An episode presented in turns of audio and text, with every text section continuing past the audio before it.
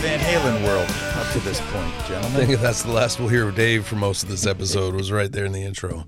We did the last gasps. He got the first shot.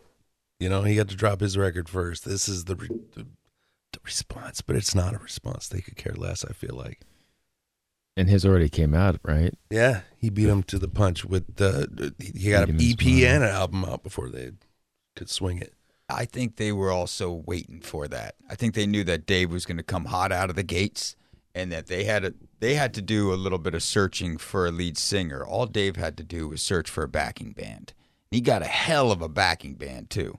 Right. Um, and that would I don't know if you could classify it as his band. I, you know where where do we sit on Steve? Vai could make his guitar speak Spanish. I think is what we came out of that. with. So, but He's a bilingual guitar player. yes, welcome to Fair Warning, already in progress. Yeah.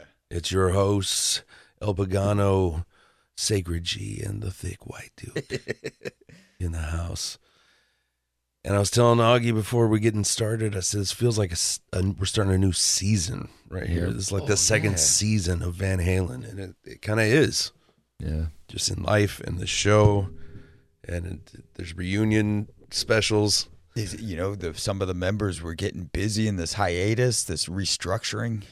Fuck, man, that's a good good uh, simile there. Oh, thank you. Like a good simile. Is this what you, is this what you guys were talking about when Yeah. you're sitting out in the driveway? You know it. Yeah, how how soon? I mean, there's only a few months of summer. I we got we but we got a bunch left. But how soon till we just have um, some three chairs? Ball soup in this motherfucker. Oh, what it's gonna get about? hot in here. Does it? But yeah, it must with, with all the sound dampening. shit.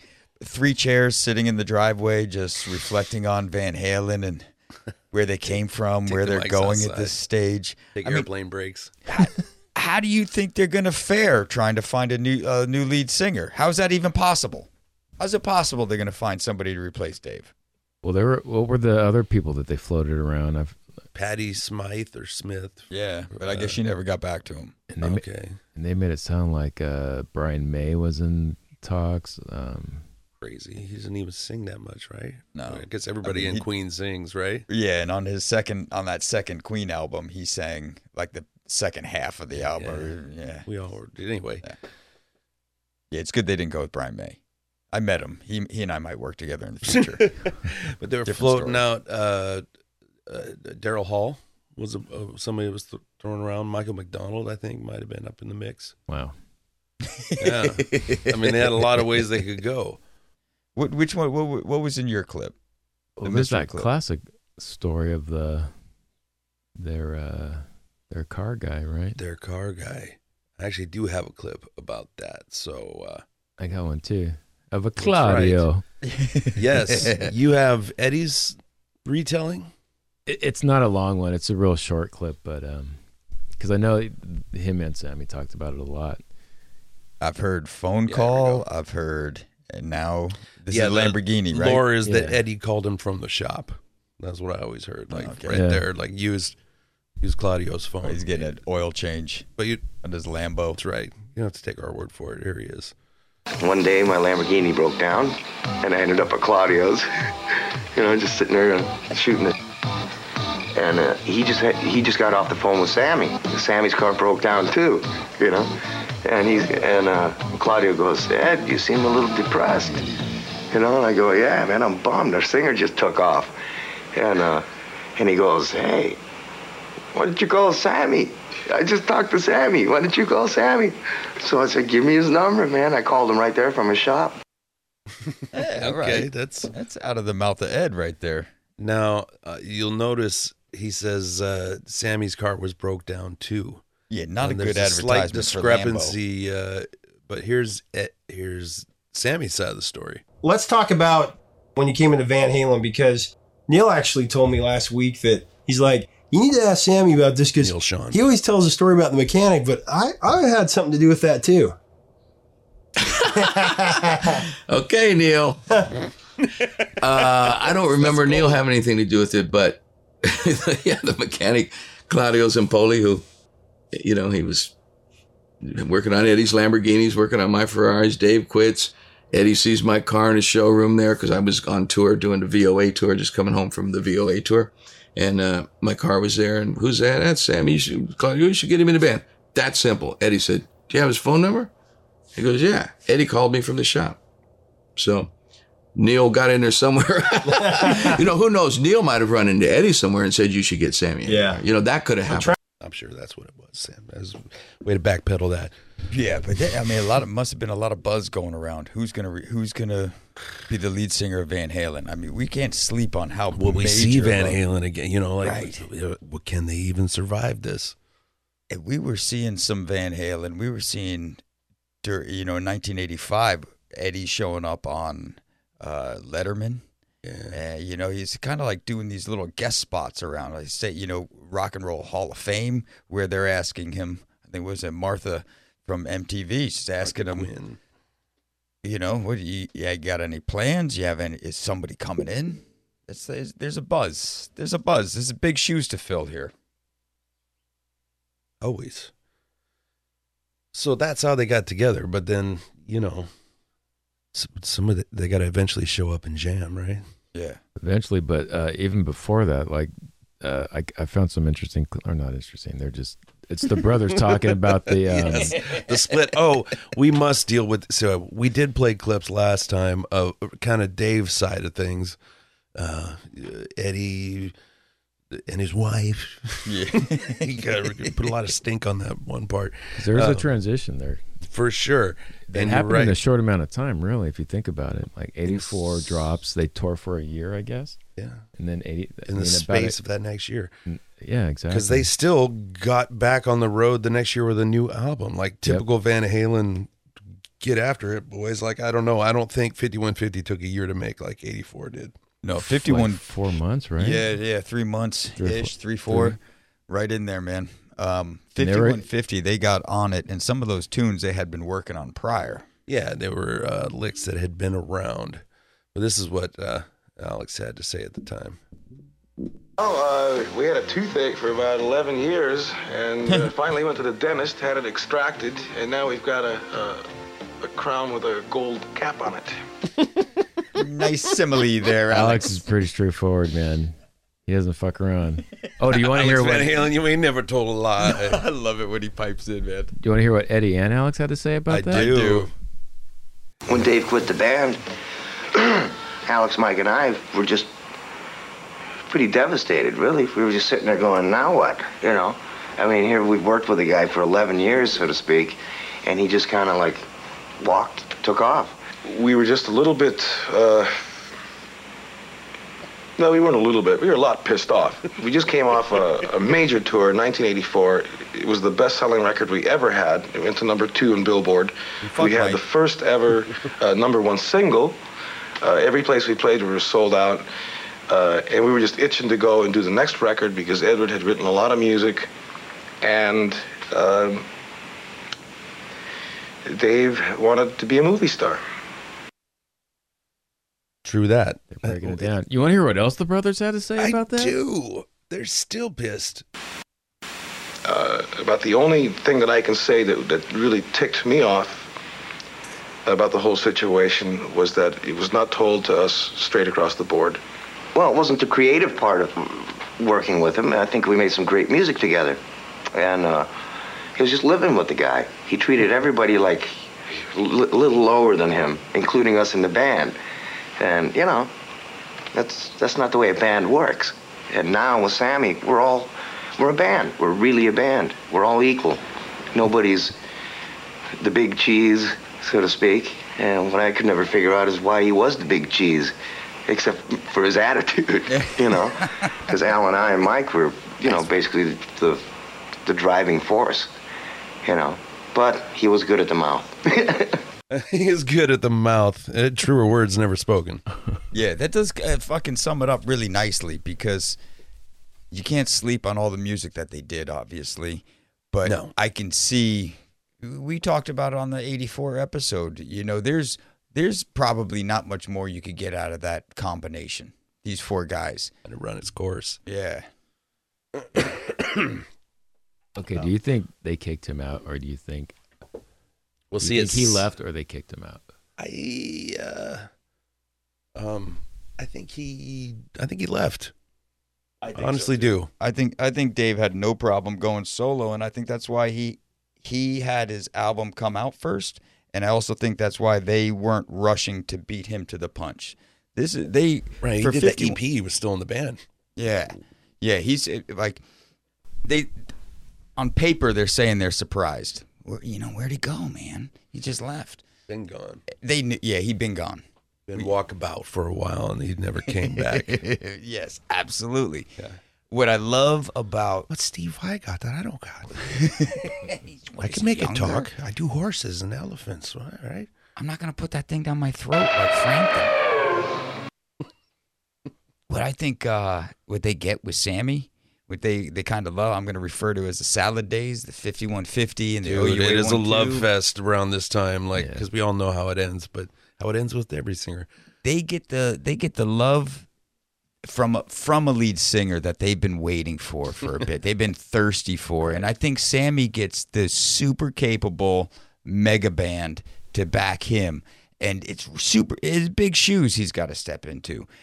And Had wh- big feet though. yeah, exactly. Sammy didn't flinch. And so there's this there's the Ferrari Lamborghini Carlo uh what's his name Carlos Claudio? Claudio Claudio uh connection. Yeah.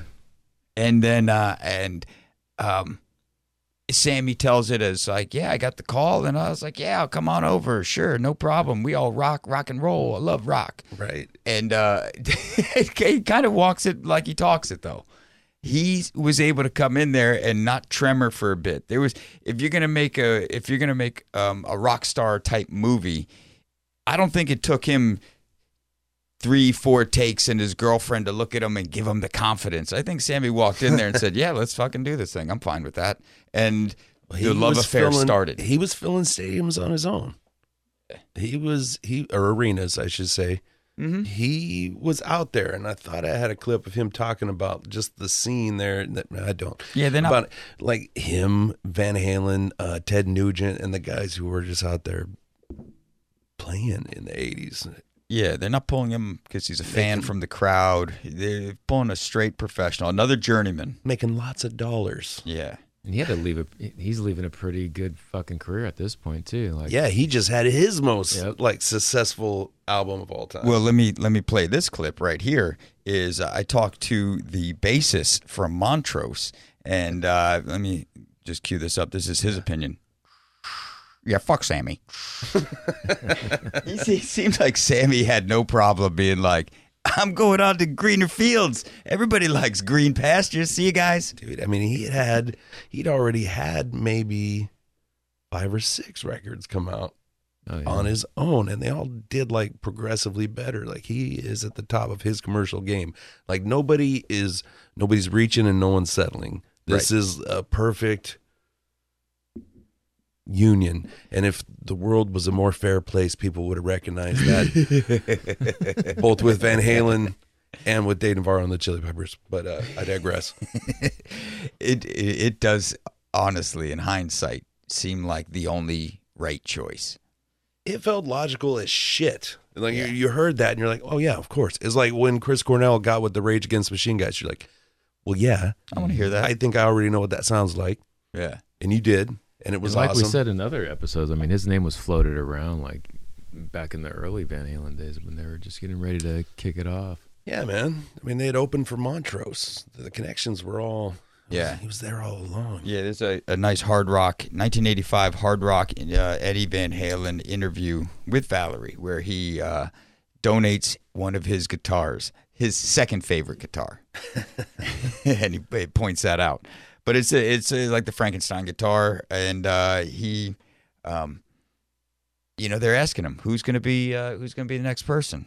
Ah, you know, I kind of like. He gives a little hint in Yeah, there. he's a Montrose fan. Yeah. Well, they do get in the studio and they do start jamming. And Eddie's got some like like Alex said, Eddie's been writing. He's got a a passel of tunes ready to go, and we heard uh, last time some of the ones he was working on. Uh, he had uh, was it good enough? Or Oh, that's from the. Hot Dog City That's right, soundtrack. No, totally. Donut City. Donut City. Yeah. Uh, so he had some of these in the hopper already, and Sammy gets to, and they they do some recording, and uh, I have another clip. I think that last one we played that was the Professor of Rock. I think this one is as well when he's talking about being in the studio and actually making this record. Oh, did you get one of those? I Because I've. I've heard of, I couldn't, I was looking for some too. I've heard a couple of good ones of Sammy talking about that. Like, uh, this is probably Yeah. along the same lines, but um, it sounded like it just right away. It's just It was like, clicking. like a glove. Chemistry Yeah. was happening. Well, uh, Ed had that written musically, and he was noodling around with the vocal. He didn't have words, but he was noodling around with the vocal, and I, I didn't I didn't like it. And he played it for me, and I said, "Man, I really dig this riff, but I don't like I don't want to sing that." you know? Yeah, yeah, yeah. Uh, and and so he was just going, what I don't even I couldn't tell you what it was, but it wasn't memorable. So uh, I liked that song, so I went I, I listened to it and I sang, I jammed a little bit. I didn't have a chorus or nothing. And I went to my house and, and I was jumping in the shower. I'm trying to think of, I was like, I don't know, no, no, no, no, no, you know. Uh, that's pretty funky. That's almost like Staple Singers, the way I'm singing. I'm singing very R&B in the verse. Right, verses. right. And I just said, oh, sh- damn. I had to jump out of the shower. I'm drying. I'm trying to get the paper and it's wet and finding a pencil. And then I, I started come out, oh man, I, oh no, no, oh verse. Oh, you know, it's like, you know, there's a picture in the gallery of fallen angels. And then I started talking about things I've seen in, in, at, at the Louvre in Paris. I saw this photograph that just touched my heart so hard. I felt like that was my mother in a past life or something in this, Yeah. in this painting. and, uh, That's your boy Sammy right there. That's that the stuff, and I just got so excited. I stayed up all night. I couldn't sleep. I finished it. Eh, went in the next day, and I said, you know, play that track, man. Play that. Just, Oh, man. You know, and when I started singing "Best of Both Worlds,"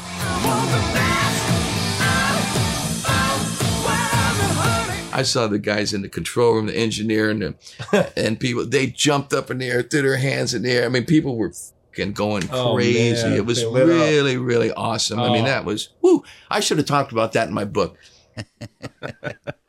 inspired in the shower. And that's a real difference here between uh, the, Sammy and Dave. Sammy's he's a Bay Area dude, man. It's all just a little bit crystally, and uh, you know, my mom had a former life, and he got aliens downloaded shit into his brain when he was a little kid. like Sammy's kind of out there. he, he, he feels like he is earnest and uh and He means it. he means it how it, what, what- I feel like he- I feel like he has that Jared what you're saying is a little crystally little San Fran Mm-hmm. little like I like things and things like me so things are me and I'm things man Shaka, bra. and you can't like you can't punch holes in the logic or whatnot. Um, but I also think somewhere in there is a very critical uh, businessman. I think there's Oh, he's a great businessman. Some under yeah, there's some underlying. He's dwarfed all that music business money. right. he owns like at least at the at the printing of his book, he owned the second largest fire sprinkler company Yeah, in the U.S. Yeah, he's got fi- building commercial building Yeah. fire sprinkler money, Red and that's Rocker's before he got your back tequila. in a fire. Yeah, tequila and then rum. You know, Yeah. he, he sold the tequila company for like a cool bill or some yeah, shit. dude. So said, "Nah, I'm do rum now." There's so Guy's there's, a, there's like it, it, I don't, you know, he's and like it- Gene Simmons, but not gross. Totally. they- not- And I don't know why they both like to. Well, no, actually, Gene Simmons Inseminate does not bulls like or- to party. He's a real. Uh, he just likes to fuck. So I does mean, that's partying. That's a division of Yeah. I guess so. you could do one, you could do both, but you don't have to do one to do both. Sure, You know what I'm saying? in theory. Um, but as far as original songs that they started working on, they're like uh, they had um, uh, summer nights and uh, fucking Yeah, yeah, yeah, good Heard enough. Good enough. yeah, that Yeah. was the one from the uh, movie soundtrack. Was on Yeah. there. Those are those are some of the OG I kind of carry over what might have been on the album after 1984, or what turned out to be on the album after 1984. um, in this weird It's not like you thought. Yeah. Um, but the first stuff they played live together was at the Rock and Roll Hall of Fame, and they did a cover of Rock and Roll by Led Zeppelin, and fucking crushed it. Kill it, yeah. They kept They- that in their set too. Yeah, that's, they it's- did. Is it is it not live without a net, or was it? Yeah. Is it live without a net? They play that in there. Yeah. It's, uh, yeah, I think it's on this tour. That's right. They Is do it? play the shit out of it. They play the shit out of it. Sammy sings the fuck out of that song. He can do that. He can do that Robert Plant shit. That's a Yeah. new thing. like no problem. And Yeah. yeah. you know, you play a clip of Sammy talking about his voice, and every time he says like, "I don't do anything special. It's just I just I want to beg to sing, and that's differ. what comes out." I don't drink tea. He goes, I don't put any weird stuff in my throat. I mean, I do drink weird stuff, but not to help my voice. Like, Jesus, man. This guy just him, kind of hits. him and Dave have the same approach. Then I, I heard stories of Dave not being able to nail a vocal, and the Ted's like, "Dude, take a break." He fucking eats a cheeseburger, smokes a joint, and nailed the vocal. then hits it. Sometimes that's rock and roll. Well, Ted Ted sticks with Dave. Ted goes with Dave, and Mm-hmm. Don stays with Eddie. There's there's the production Don split. Landee. But who did they get for the? uh So Ted's out. They don't have a producer. They went and got um. What was Yeah. that connection? It was uh. Mick Jones. Sammy knew him, From right? Like they Foreigner. were homies. right? The Yeah. Mick Jones Yeah. from Foreigner. Yeah. Exactly. That's right. I always forget that he. I honestly, I keep forgetting that, and I keep getting reminded, and I'm always like, "Oh, that's right. That was Mick Jones," and I keep forgetting because didn't they go back to Ted Templeman for Carnal Knowledge? I don't. Or did I don't Mick think- Jones do I don't that think? Templeman came the ending. back. Templeman never came back. I don't. I feel like he so. didn't, They got another know, man. producer for. um I forget that guy's name for the, oh yeah, he went too. Ned the one after. Ned- got uh, Fred Schnempleton. like a, a old Led Zeppelin producer, I think. oh yeah, yeah. Glyn Johns did Carnal Knowledge. That who- yeah. That's who it was. He did, and yeah, yeah, yeah, yeah. Okay. But I, Ah, we're getting ahead of ourselves, but Yeah. we'll But I think I remember got- by then. oh, sorry. I think I have a clip of them talking about the I believe you do. finding another producer. I wasn't nervous at all starting 5150. See, Ted Templeman was actually supposed to produce. But then, like a week before we were going in the studio, he calls us and he goes, uh, Sorry, guys, I'm committed to Dave. No, you know, sorry, Ted, but, you know, I was actually happy because I really wanted to do it ourselves. Yeah, he got he got his own ball and his own bat. Yeah. It's his game. Yeah, and I'm surprised that they only spent three months recording this album. And, uh, you know, after coming off of like a year or so recording 1984, Right. they, they got a new guy.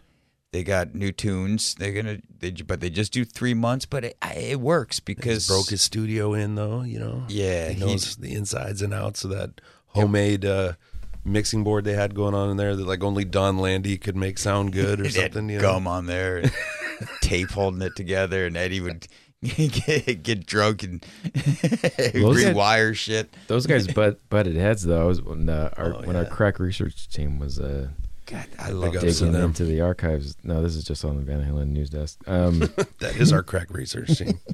AKA.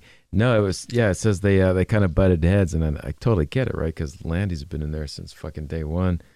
But um, in this one article I found, it said um, uh, there wasn't one person who was one person wasn't smiling. Um, Donn Landee from the first day that Mick Jones arrived at 5150, he had sensed animosity from Landee.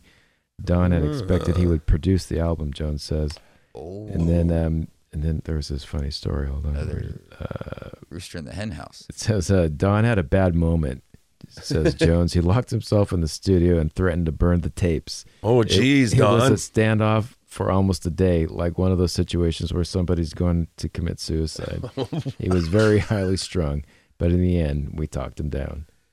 Cocaine.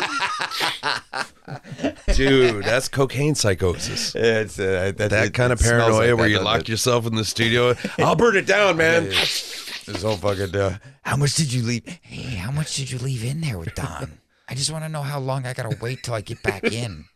Totally.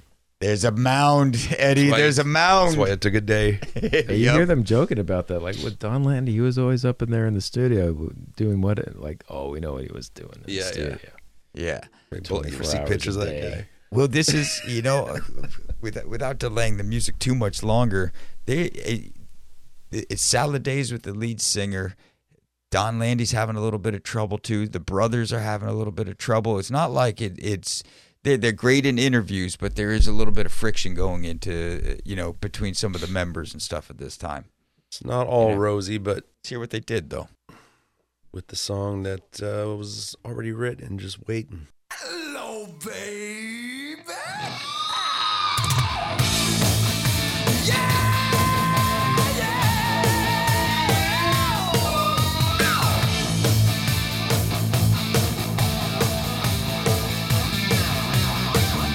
Professional podcast or is it? a cameo?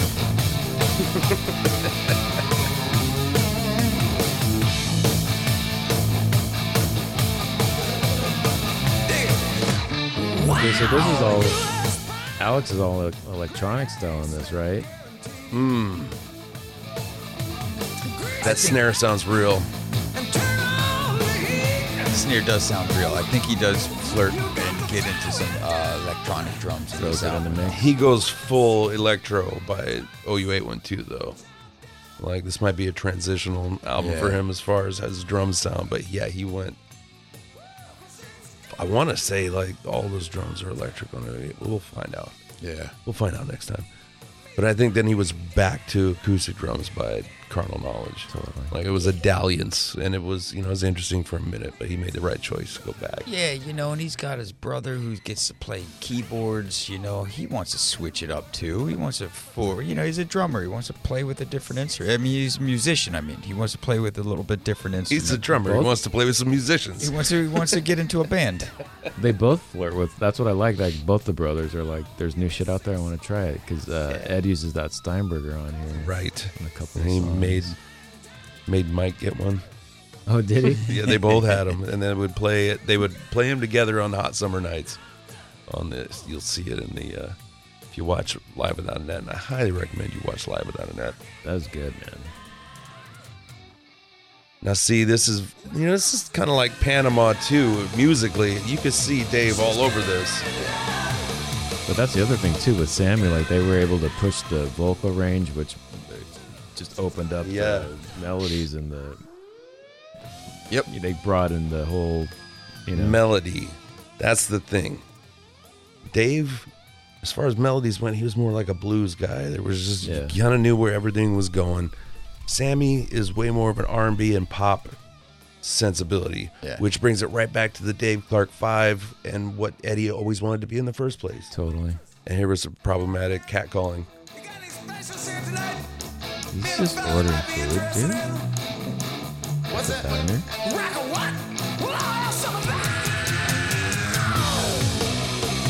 Okay, so we understand that it's still to And be Mikey's cheeky. back with a vengeance. Yeah.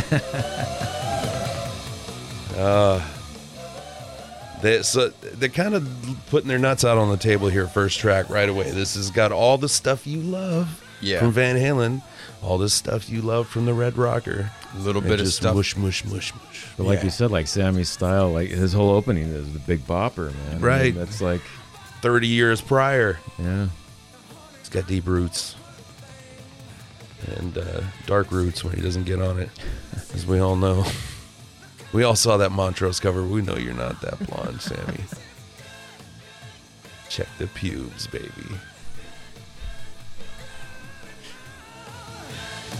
Sammy does so much nude sunbathing that his pubes are bleached blonde. Well, he keeps, guaranteed. he keeps spraying lemon juice on him and shit. yes, he does. And you know, that's Well, kind of that's kind of enough. the He has somebody do it for him. spritz. He's got a lemon it. juice spritzer. He owns the number three lemon juice spritzer manufacturing company in the Yep. Western Hemisphere. So he gets a good deal. That okay, so that's a screaming like you you heard screaming like that since the Who. You, yeah, you're right. They put it. They kind of put everything together in that one. They kept the beat four on the floor. They kept it a little ACDC or yeah ACDC, but uh, um, fucking uh, ZZ Top. You Yeah. know, stayed within that wheelhouse rhythm wise, but they let Sammy debut a little bit. Gave him some room. Here he can do this. coming out He can do that. He's got some yucks. Yeah, you know? Yeah, right. He's, he, can, do it. rap a I mean, little did, bit. Did, did you notice? Gotta Like, get here we go. We got the mid song rap in Gotta there. Get that in there. yeah, That's not an accident, I don't think. that is a little bit It's of a strong element of a Van Halen song. that's the Nicaragua to Panama. Yeah. That's like a Boyz II Men song where the one guy doesn't go, Girl, Mm-hmm. you know the last time we Yeah. I'm sorry. That's it's just you can't do it. Yeah, it's a good it's a good jam. I like that song. It is. It's a This- great way to kick it off. whole album takes me back to seventh grade. Yeah. I mean, I, I bought this fresh. I was mm-hmm. this is as far as rock controversy. I was online buying music when this was going down, Yeah. and I was wondering who. who- I I knew nothing about Sammy Hagar. I didn't have any kind of Montrose or. The only thing I knew about Sammy Hagar was I can't drive 55, and only because I saw it on Puttin' on the Hits, which was the lip sync show. Oh And- shit. And this guy Yeah. did I Can't Drive 55 by Sammy Hagar, and he had a cardboard cutout of a front of a car illustration foreshortened, and he was singing behind it like he's driving down the highway. That's awesome. Yeah, he did pretty good. Yeah. Yeah, that's around the time I came online with Sammy too. But he had had like a song on the Vision Quest soundtrack or something. I remember. Oh, yeah, yeah, yeah. Oh shit, you're right. And maybe at this, I don't think I'd seen heavy metal. Obviously, I was in sixth grade. I don't think I'd seen heavy metal yet. I'm guarantee you. that's- So I'm working backwards. Oh man, yeah. He no, he yeah. Heavy VOA metal. is where I kind of met him. Yeah. Standing Hampton's a good one. And 1984 is kind of where I met Van Halen too. Right. So I had one album of each under my belt, and all of a sudden, then they get to it was. Your I was I was good with all box. of it. Yes, I had to go back to get all that, but that was amazing shit. Three lock box, Standing Hampton. You said uh, the uh, his self titled first one where he's all young and leaning on a sports car and like cobblestone streets, and so he's just fresh to Which death. are terrible for traction in a sports Yeah, car. no, it's not Rear good. wheel But drive. he's great for looking fresh. So, and Sammy Hagar, he's a sharp dresser. Yeah, he looks fresh. Uh, Was it- Sammy or Dave was a little goofy dresser. Like you, you're not gonna see a lot of How so? tassels. How Look at- so, do you think? Well, the leotards went away. Give me one instance. He looks like a missing member of the Village People half the time. but uh, and Sammy's got some questionable. jazzercise yeah. leader? Yes, he was a substitute jazzercise instructor. And Sammy, uh, it was like a little more like designer version of that. Like he was wearing Armani and shit, but it was. But I like how, it like in some in some wild. interviews, he's like, "I don't, I didn't want to dress like uh, David Lee." I mean, you know, and then you look at some of those concerts. He's like, worn some shit. it was an interesting type of fashion back then. Bandanas Yes, went yeah. in weird places that they didn't need to be. I mean, Ed has the Cavariccis on. That's right. Holy shit, those things were huge, and they were soaking wet by the end of Live Without a Net. It looks like he just urinated midway through the show, and that wouldn't come for another fifteen years. no, no, he had to, he still had time. Yeah. God dang, man. All right. Anything else we need to say about good enough? Besides, that's like that's how that's a great how do you do. I think it was good It's enough. good intro. It was fucker. This uh, I don't know if that was the first Van Halen Van Hagar song that I heard, but it could have been this one. I've got it narrowed down to two, and it might have been this one because this one was all over the radio for sure. I think it was number two on the actual Hot 100, like of all the singles. Pretty good. it's good enough, but why can't this be love? way melodic here. This is a pop song for your ass. This is this Eddie must have just been shit himself. This is what he always Yeah. wanted. He, this is yeah, this is full Eddie. Yeah. This is full. This is full razor tones coming He's through. playing his keyboards like a motherfucker. Yeah, he's got it dialed, and um, and I think this is a great second song to the album because Yeah. good enough. You just heard that, and You, you just heard the greatest hits. yeah, you just kind of heard the greatest hits. The see, we That got was all the crawl before a Star Wars movie. Get you caught up. Yes, yes. We got a shuffle. We got a guitar solo.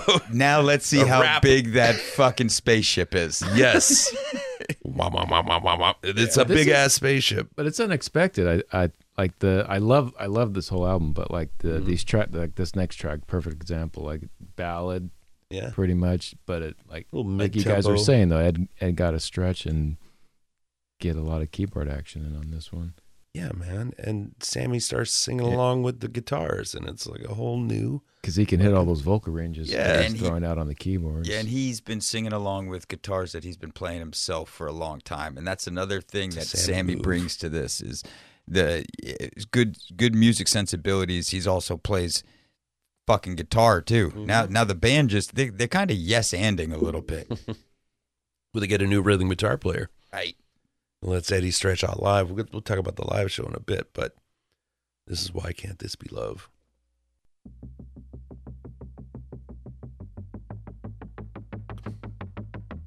Is that a phaser or something?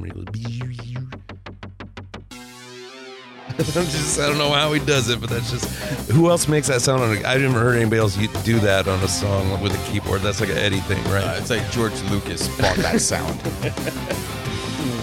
You should like a say this is like a rock ballad or no, or like a Yeah, it's a it's a mid tempo ballad. yeah, upbeat ballad. Yeah, like it's it's got a good enough. You can you could dance to it if you wanted to. Oh yeah, yeah. I want to right now. You're bopping. You're bopping. I see it. You're all. It's bopping. '86. You know, a little new wave on it.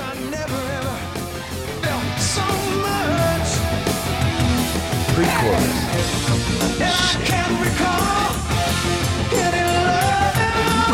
You think you think Ed could have brought this song to Dave?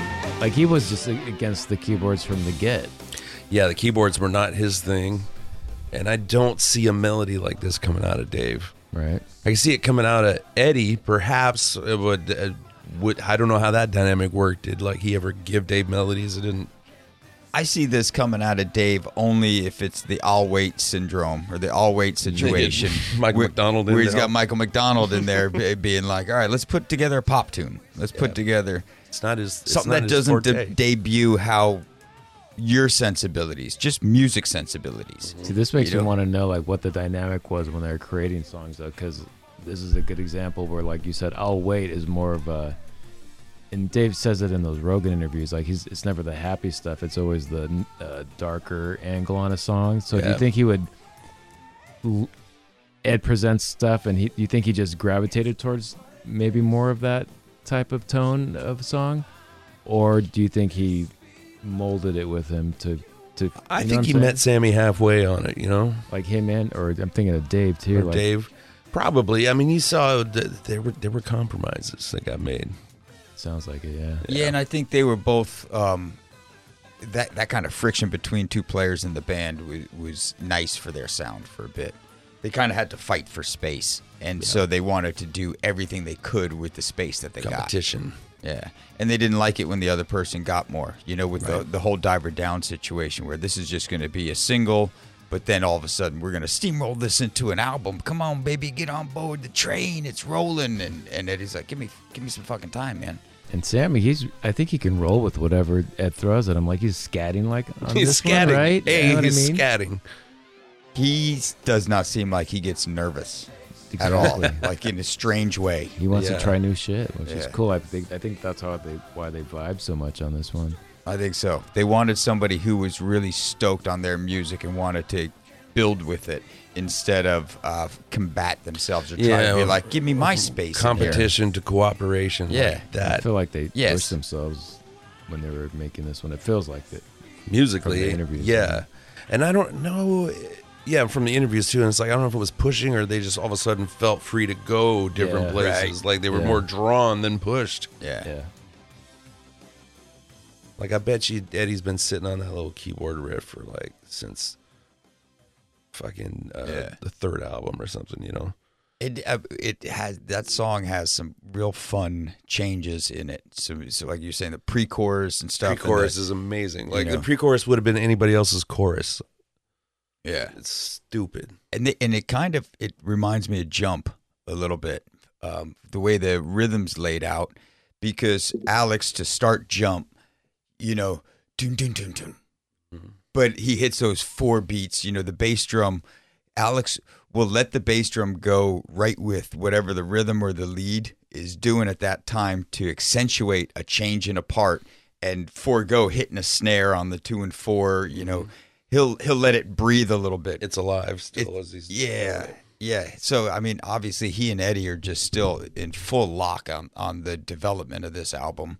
Um, Michael Anthony, you know, his bass playing's so good. Basically, you don't notice it so much. It's just supporting this whole spine network of what's coming out. It's interesting you mentioned the timing though, like of the bro- the brothers when you were Yeah. saying, or I heard Sammy talking about that because when he was coming into the studio, you know, he's trying to f- see how he fits into the to what you just said to that rhythm section and all that, and Ed and he was saying like how um he came in assuming like, oh yeah, Ed does it on the one like James Brown style, but he but it was actually the opposite. It was like on the on the upbeat. like reggae. Yeah, Yeah, so like he was trying to find that like uh, it's almost like double dutch, like you're trying to figure out like how to- Ready to jump in. yeah. Well, with the Van Halen brothers, I think we've established it is double dutch. Yeah. Ha ha! This is what Michael Anthony had to say about that exact situation. I wish I had more money. Oh yeah. Maybe try these this kind of an attack or Oh yeah. Oh yeah. Ed, That's where Ed- left it. all the time, uh, especially like when we're in the studio, we're we're trying different things. Ed'll if he discovers something he's doing on guitar, he'll. Uh, I'll either ask him, I'll, I'll look at what he's doing. I'll go, hey, that's kind of neat. What are you doing there? And then, you know, he'll pick up a bass and, and show me what, what he's doing. You know, and uh, it, it helps a lot. It helps. It helps a bit live. Live, it's it's kind of hard. I got to like really be the anchor live, though. You know, Yeah. especially playing with the Halen brothers. Uh-huh. You know, it's like different bands. Uh, some bands, the drummer will be the anchor. Other Right. bands, you know, it's someone else. Right. This kind of band, it's you know, it's got to be me. That's how that's how you see your And yeah, that, yeah, you know, I, I it's really easy to go off and be like a Billy Sheehan or someone like that, you know. But obviously, something like that would not work at all in our in our band. No. And uh, personally, I don't really consider that kind of playing style of playing bass playing. Mm-hmm. I grew up listening to a lot Oh. of, of blues basses, you know, a lot of like Electric Flag, Harvey Brooks, session Right. people like that. Oh, he's letting him fly on Billy Sheehan. When was this interview? This was right after the recording. This is okay, and this is with Steve Rosen, who did all the great Van Eddie interviews with the drop phones and the. So this is him talking to Michael Anthony after the recording of 5150. So this is uh, they got Sammy in there, and he just with that whatever 40 seconds he breaks down the, the complete truth about the Van Halen. He does have to. He is the anchor. Yeah. I could see that though. I think Yeah. he's. I think he also wants to mention this is the first time you're hearing him talk about it live because he just got fucked on the all these that deal off Well, of it's the only place he makes money. Yeah, And, Billy he's like, can suck his dick from the back, apparently. He's like, "Listen, man, I'm that fuck. I'm holding this goddamn thing together." What was that? Was that a, a Mikey rabbit hole just now? Talking about Oh my God, yeah. laying down the rhythm section for those guys. He is the Right. anchor. I could see that. Rests on those solid, wide shoulders. And mullet. His his mullet Still continues to strong. grow. He Still does going derive strong. power from that thing. I know he does. Because it's like if this stays the same, whatever I wear is going to go with this mullet. Right. think we're up to track number three, guys. Yeah. Get up. And if you thought the beat slowed down,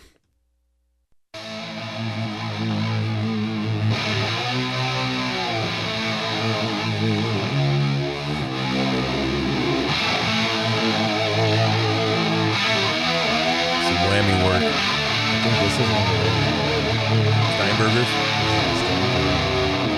It's a Steinberger tremolo sound.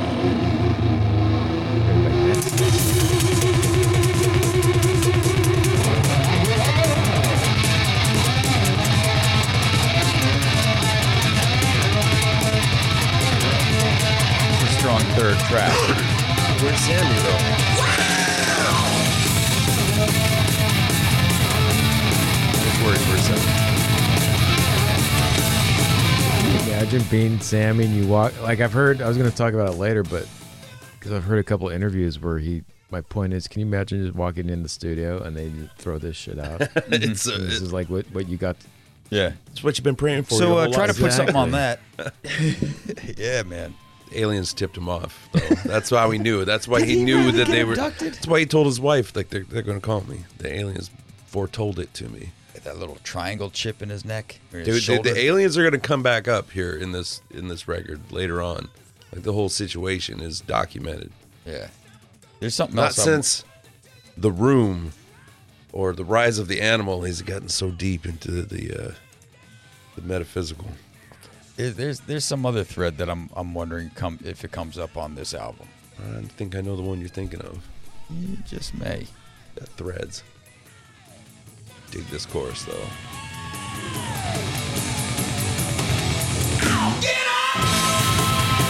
What song it is, but he was saying that, like, uh, the producer's name? Mick Jones. Like he was. Uh, I want to hear this solo. Or not yet. He was pushing him just as far vocally, like, dude, hit that high note, man. You can do it. You can do it. I forget what song it is, but he was. It Like, could have been this one. Hey, Michael's up there too. Like everyone's Yeah. just in the Yeah. If he, he- I don't know if he still does this with the, the circle with the wobbly. He's with he's that's the circle, now, Circle, right? yeah. The third. This song's banging. dude. It just never lets up. Heavy metal song. It's got double bass through the whole thing. It's a real quick clip. This thing's going there. And that whammy riff. What? What? What? It's almost like it does not compute. It's like a like a mainframe breaking down for a moment. Real meta. And I was just getting wicked on the snare.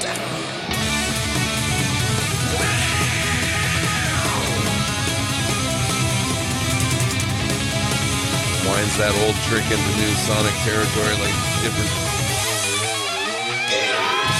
more minory progressions with all that. You know? He had a couple tracks there too. Yeah. There was That overlay. yeah that overlay.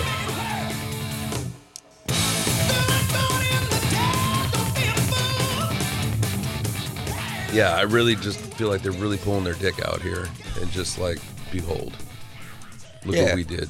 Like, are you gonna say?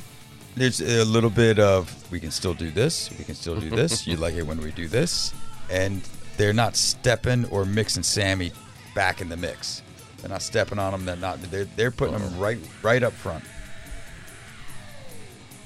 I was like, can scream, man. Duke and what holler. were you gonna say? Um, Sammy, the music. I keep c- com- hating. I hate to keep comparing to Dave, but it's like I can't. Like if you if they presented him with this riff, like here, this is what you got to sing over. What's he gonna do? You know that ain't shit gonna fly. No, but he's uh, he's okay. So, Atomic Punk, you Right. know, he, Dave Dave's thrown down over their their pedal to the metal songs. Atomic Punk's a great example. That's kind of the same vibe. Yeah, he he can go there. I don't think he wanted to go there anymore. I think he wanted more. He he, he wanted the the he wanted to be the Dave show after a bit, not necessarily taking it for granted that he has an amazing backing band, but I think he started little seeing bit, it though. as like this is my backing band, you know, or I want a backing band. I would I can I can kind of carry my own fucking show right now. I, I could do a one man in Vegas. Get Billy Sheehan, Michael. um, what I like about this album is it feels like uh, the it um, even though some of the songs were written or being worked on before Sammy joined the band, there's a distinct shift in tone. There's a distinct distinct shift in in um, uh, vibe for this album and for every what starts making called you know the next leg the next chapter of Van Halen some of their biggest hits ever globally. Like they still are on their way up. This is just a taste of where now this rendition is going to go. But it's only one fourth is different. I mean, the the band was shifting. Yeah. You know, First number one album. Yeah, know if I for both that. of them. Yeah, right. As successful as VOA, and I think 1984 was probably a little more successful than VOA, but neither one of them took that number one spot. yeah. I mean, it goes to show you everybody wanted to see what the fuck was going to go, what was going to uh, come out of these four. Yeah. Now, what did I hear about that? Was another. I, I just listened to a bunch of random interviews today. One of them was talking about uh, what did you just say? The um, a lot of the people around them in their in their camp were like, they just didn't know what to make of Sammy being the guy, and but they were just so confident. They were just like, these fuckers don't know what we're doing in the studio. No, they have right. no clue.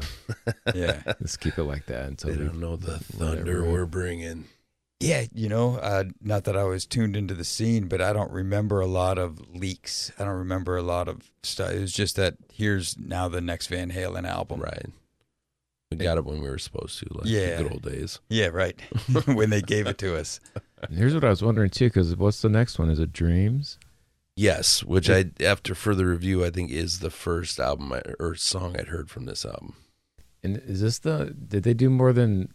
They had a video to this one. The Blue Angels. Yeah, which was interesting. That's right. But um, so were the only videos like this one and maybe one something from Live Without a Net like was one of the videos? Oh, right. Yeah, there was yeah. a live. There's live footage video. I Um, forget which one, which that was for though. Maybe just those two. Was that it? I think you you might. I'm, I can't. I I, don't- can't I picture can't another. Uh, so no, why can't this be love? Had to have a video, right?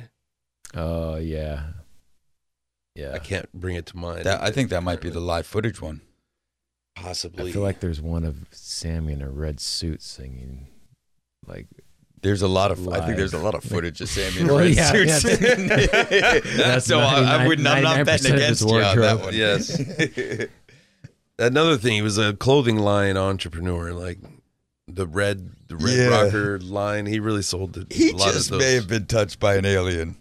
Oh, obviously Which is a failed sitcom pi- pilot. I've tried to touch by pitch. an alien. So yeah, this is this is the one with the Blue Angels. which was interesting. Yeah, Like Yeah. not bad, but but it was Not what I Yeah, expected. it was dreams, and this is. Um, I'll just. We've been arguing about this on every song. This is just not a song that David Lee Roth could do. yeah. Yeah. This was never going to happen under his watch. Ne- neither this video or th- kind of their videos from here on out too. They take they take a little bit of a spin. There's a different flavor in the room.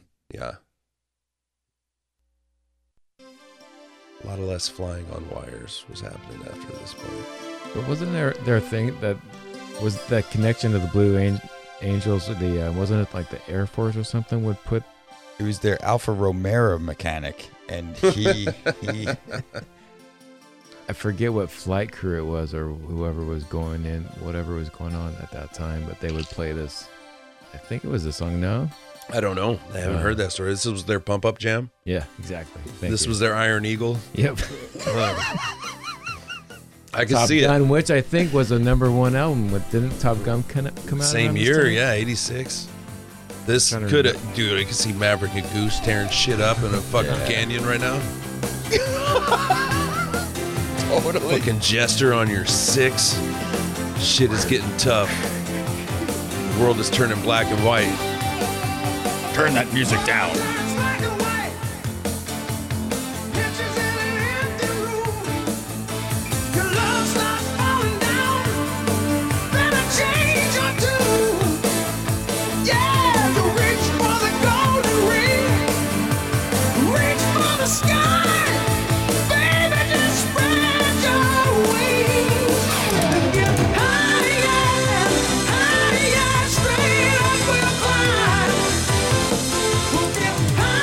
Might be the song you're talking about, Don, uh, Don, or Mick Jones pushing him. But, I mean, that's got to be like the end of his range. You just you feel him like struggling against it on some of those higher ones like that. He's reached the frontier. He'll break up, burn up in the atmosphere Just because honestly, like the envelope that the Blue Angels have to breaking the sound barrier. Yeah, bro. breaking the sound barrier, breaking that that, that comfortability of pulling being some that G's. close. His throat is pulling some G's It's right there. all symbolic of how Sammy came into the band. He had to. He knew this. He had to rise to the occasion, but he's familiar. He knows how to fly, and he's gonna push himself higher because he's got the band. this is a very inspirational like like most of these lyrics could could be on a like a white lady's Instagram. Yeah, yeah. There's some there's some posters. Yeah. That's what dreams are made of. I mean, we're Yeah. just halfway to live, laugh, love right there. Yeah, he's writing some hallmarks. We belong shit. in a world that must be strong. Can you just see that in like a cursive font, like on a on a reclaimed beechwood? Fucking get down. A small business he has in Cabo as he gets local kids to burn his stuff onto driftwood.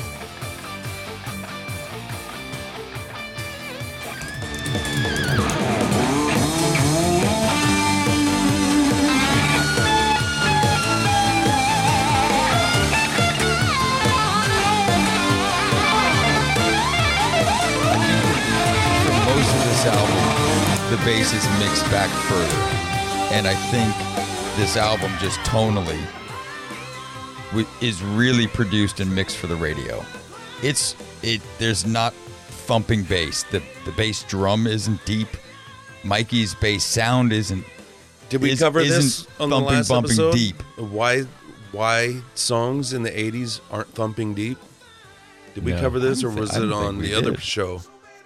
It was Your like other podcast that you and Augie do about Fugazi? Yeah, yeah, yeah. Me and me and August Fugazi. Nazi about Fugazi. it just means you're crazy about him. Yeah, yeah. Um, what the fuck was I saying? No, bass in the 80s, Oh yeah, yeah. and no, no, it it's isn't. a real thing, and I, I can't remember. Oh, who was bringing this up? It might have been Questlove. That cocaine, what it does to your brain. No, I think I might have yeah. heard something like that. It's a real thing that Yeah. they they looked into, made some calls. Turns out it was true. Like you do cocaine, you want that. Like that's everything was so crispy. Yes. Uh, Yeah. In the Yeah, yeah. Questlove it was, was- talking about that. No, it was what's his name from Mocktube. Uh, Oh, Reggie Watts. Reggie Watts. Watts was breaking it down to Joe Rogan. That's did where come I up heard and say I in the past. Cocaine Yeah. is why this album sounds like this. Or the last six of their career. This Yeah. is the Landry. This is Tom Landry or Tom The Don Landry. Landee Tom. Tom Landry was in there trying to inspire Donn Landee to really just finish mixing this or It needs more engineering this Landee. Record. we got a Landee and a Landry. I can't do much more. We'll bring in Michael Landon. Fuck. Okay. Well, which one was was this their number one song off this album, or was it a? Ooh, got it. Well, it, we're one wiki uh, search away. Let me tell you. I, I'm, you know, I'm gonna, I'm, I would bet so because they have the, the one, the budget to have the Blue Angels in footage, or Blue Angel stock footage. Whoo, Yeah. expensive. When But- but you, you could really spend money on a video in the '80s, and they they cheaped out. also the government. If you let them, you know, you get the, you want to use government helicopters and stuff. Yeah. Sometimes they pay you. They put, they do a little Sure. funding, but they, Oh, they say, yeah. but we also got to show we need 45 seconds of this Right. guy and three How many- salutes and Air Force recruiting commercials got to you know pretty much it is an Air Force recruiting yeah, commercial. yeah. Um, damn. So I broke mean, that just to pull that kind of deal, it's it, I could see this being like a number one song, you know, the the, the big hit off of it. But there's some good tunes off of this album. There's some there's some hits. This is the hit machine. It's what people don't talk about openly so much with this change in the band. The hit machine's about to fucking start rolling through 1986, 1987, 1988. Okay. All right. I can tell you with quite certainty now. So I guess the first single was "Best of Both It was Worlds." best of both worlds. And then and uh, that charted at number 12. 12. Dreams was the second single. Got to. God, it was only made it to 22. Like it didn't even. It Oh. didn't. Wow. Is my face red? Well, well, well. They did get a number one off this album, but we're oh, and that's no, they didn't. That's the mainstream rock on the Billboard Hot 100. The best single they got was number three, which is why can't this be love? I Is know, it- I'm not which going is- to argue about it, but It's, it's a good question. wow. So no, I think it's no number one singles on this album. They got a number one album with no number one singles. But all those songs are on the fucking charts. I mean, how many songs is that? Yeah, that's one, two, three, four, five that all entered the top 40. Sure. You're good. Yeah. yeah. Van Halen gonna be all They're like the. John C. Reilly of music. Just kind of, they got their hand in The everything. Paul Rudd of the- Back in my day, it was uh, oh god, what's his name? Lex Luthor. Gene Hackman. Gene Hackman was in everything when I was in high school. D- Yes, and d- including my stepmom. Uh, Hey, I just realized yesterday that Nicolas Cage would make a, a great Gene Wilder, But I but I the only reason I bring that up is because for a moment I was I thought it was Hackman. No, it's Gene Wilder. But anyway, Gene Hackman. Gene. I basically heard the word Gene and I had to speak on it. Speak on it, brother. What's next? What's uh, well? 5150, the album, the tour. Van Halen is back with a vengeance. Go see my rolls and rolls on. You're with us for the music and the Live mayhem on stage, backstage, and off stage. Check it out. You're gonna see things we didn't even do. MTV Van Halen Unleashed. Sunday night at 10 Eastern, 7 Pacific. MTV's got some. Wow. That pulls us into the next track. Some oh, Uh, this is this was not a single, but this is what I don't know. They all- like every song on this album really could have been a single. I don't maybe Oh, except for for, with the exception of the inside. Yeah. That's not single material. This But they're all contenders, man. and this summer nights. uh, So the stories I've heard, I've heard Sammy talk about when he first went in there, in there to meet the band. That this was one of the first ones. That, Yeah, he started scatting out that yeah, that verses and chorus like right away. yeah. Um, and it's funny to hear some of his stories too, because it was his first impression of the of going in there, and he, he laughingly would just describe it as like it smelled like a bar, like with all the cigarettes and. He said every Ash time they'd say like, "Yeah, I got to take a bathroom break," and then they'd come back with beers for him and his brother, or vice versa. he said when he met Al, he walked up with two tall boys in his pocket. Like, There's a lifestyle hard, involved here. Yeah, I heard stories about those guys.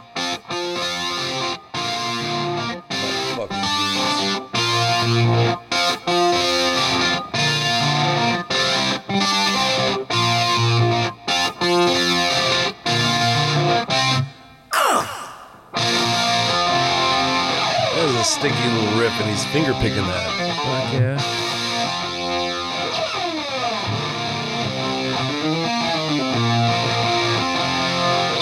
I heard he had a patent on that kick slide. Is that right? really? I believe it.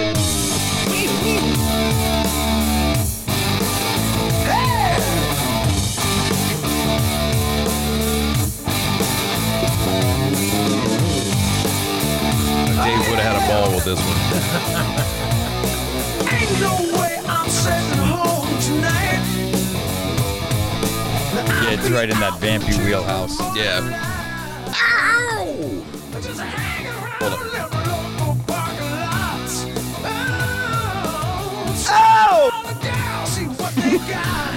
It sounded just like that.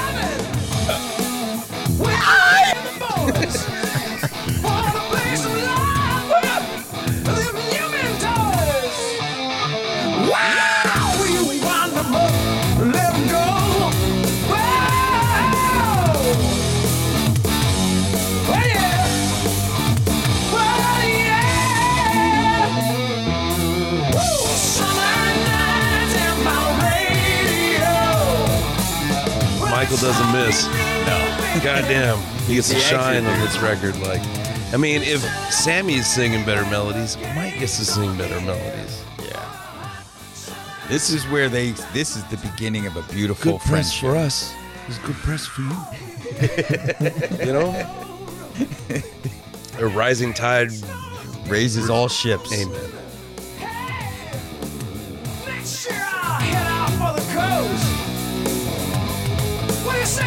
Actually, allows Michael to go higher more often, and Sammy to be right there with him. Yeah. Like, Michael could sing way, like, octaves higher than Dave. Yeah. I think Sammy. I don't. I still don't think Sammy can sing as high as Michael though. Like that. It's just. It's like him and Mariah Right. Carey and Geddy Lee are the only people that can do it. That's the most amazing background vocal. Oh group shit! You, I mean, that was like if those was your. They were like the new I-Threes, you know. Right. God.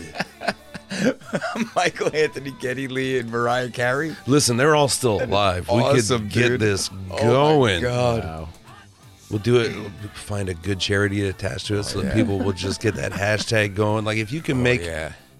if you can make whole movie studios fork over millions of dollars with a hashtag, let's get, We got to. Yeah. All right, we're gonna stop talking about this on the air for someone steals our ideas. We gotta keep it close. The solo on Live Without a Net is fucking awesome. Like, Yes, they, it I feel like they bring it down just like a little tiny bit slower. Yeah, they just break it down and ju- like they're kind of He vamping here, but they really man. get down. Ed gets it on right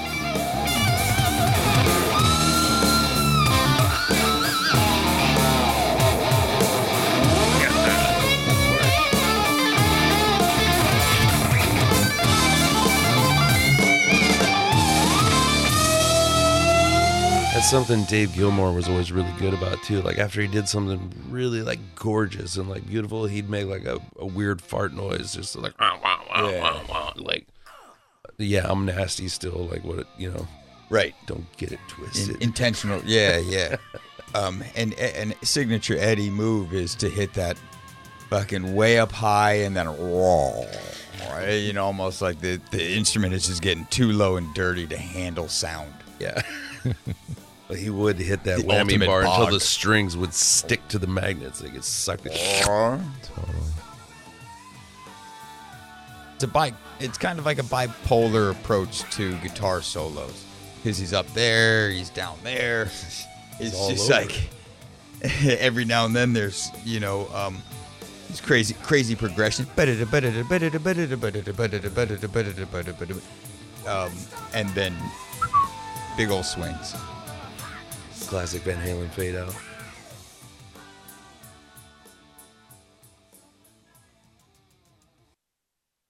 Michael Anthony's still credited as a songwriter, though. They didn't cut him out of all the publishing as of That was that's as that's of this year. Nah, that was them being like, no, yeah, no, we're still gonna list you as a writer, Mike. I'm gonna pay you. Not- yeah, you're not gonna get the money, but it's in the studio. That was another thing about that 5150 tour. Is that's why we've got clips of all these songs, but they played this in, uh, inside the exception. They played this whole album live on this tour, Totally. like every single song. Yeah, dude. I saw this tour. What? I think this was my second or third sitting on this second or third uh like concert. I think I talked about it on another show. at the Cow Palace? And here's the other crazy thing. Yeah, because I, I I stumbled across this online. There's a, a Van Halen YouTube clip of them at the Cow Palace on this tour, and then the at least in saw the, that this afternoon. It's like I think it's I one I saw of a little kid with a huge afro up front, and I was like, um, yeah, it's from uh, excuse me, I think it was at the end of the tour. No, dude, seriously, like if you if you just watch that live without a net, I mean that was That the was the show. show you it's, saw, yeah. it's crazy, man. But the, I think I might have said this in another show too, because that was the second time I saw boobs in the wild. Van Halen show will do it. God damn. there was a I forget it was in between songs and um, so he was just Sammy was just vamping with the audience and pointed to the down down to the crowd and because I was right down there on Eddie Eddie's side trying I can't remember maybe like You're on the floor. Maybe like eight Ridiculous. eight or ten people away from the rail Get out of here. and uh, he pulls he grabs this chick pulls her up and she turns towards the crowd typical like in all the best ways like california looking you know big old rack she lifts her shirt up right Yeah. and then sammy without missing a beat just grabs a guitar pick licks it puts it on her boob Ah, that's a pro move. That wasn't Dude. the first time he did that. no, you've yeah. been there before. no that was a Excellent. amazing show I think the first time I saw boobs at a concert was a Megadeth show. Because that's those are the kind of you know boobs weren't really going to come out when you went to go see like live Yeah. or other bands. No, of that I saw era. it live in in um saw it live in Rochester at college. No boobs. no. The first time I saw him was at a um because it wasn't that close like at that show, um, but it was a ZZ Top Afterburner. At the it was like one of those day on the greens. Yeah. So it was fucking all Hell's Angels and shit, like bikers everywhere with biker babes with no shirts on on the back. Yes. It was crazy. Biker boobs. That's a whole. That's a California category. thing. Yeah. Category. I don't remember seeing much of that around these parts. I don't think I saw boobs at a concert ever. I'm not Oh, sure. yeah. I can't. Uh, it's. I don't remember if I have.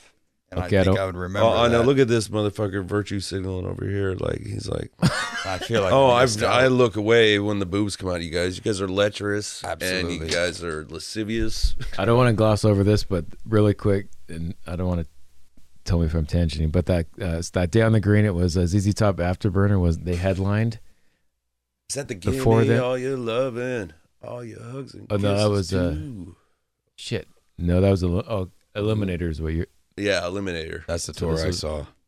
So this was uh, ZZ Top opened, and then it was Night Ranger. right before them, and right before that, it was Autograph. Wow, that's Before that, there was like a local band I can't remember, but um, called Chains Addiction. Bill Graham Right. down the greens. man. That's Bay Area shit right there. Yeah. yeah. Wow. Damn. That's but I I t- digress. digress away if you're gonna drop jewels like that. Night Ranger. Oh, and they were large right then with Sister Christian too, Yeah. huh? They were Yeah. really killing it. Totally. Damn. All right. That homie was trying to do like ten finger hammer-ons on on the neck. Remember that? Like he was. He's trying to get it. He's gonna, trying to out Pizza the Hut. Well, yeah. And he shouldn't.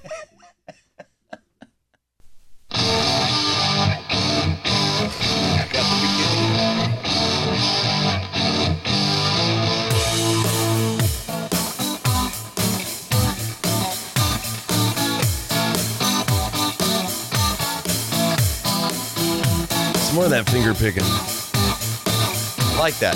Yeah.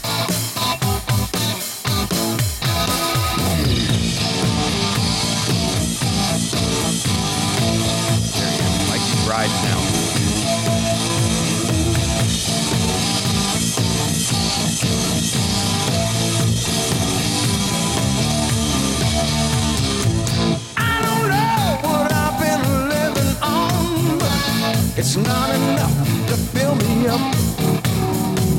I need more than just words can say. I need everything this life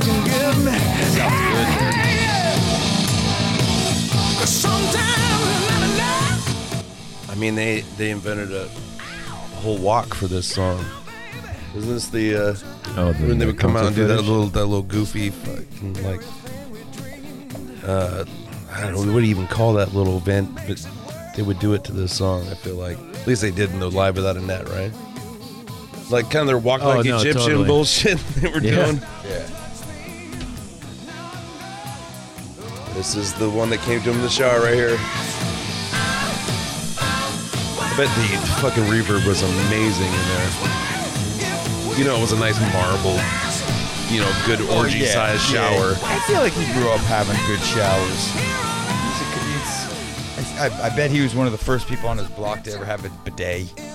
He didn't even have indoor plumbing until he was 21. That's true. He didn't learn how to read until OU812. That was actually like a part of his exercises. It was part of his homework, and it was it wasn't even the right answer. But they're like, "That's cute, Sammy. We'll name the record." OG phonics. That's well, he had learned how to spell and write. By the time I got to four unlawful carnal knowledge, he learned about anagrams and shit. Yeah. Is that what that is?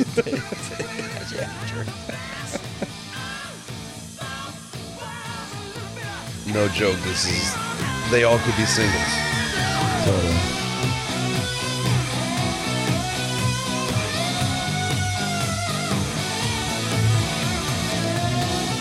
This is when he's playing on the rhythm back there. I don't know if he's ever put one down like that.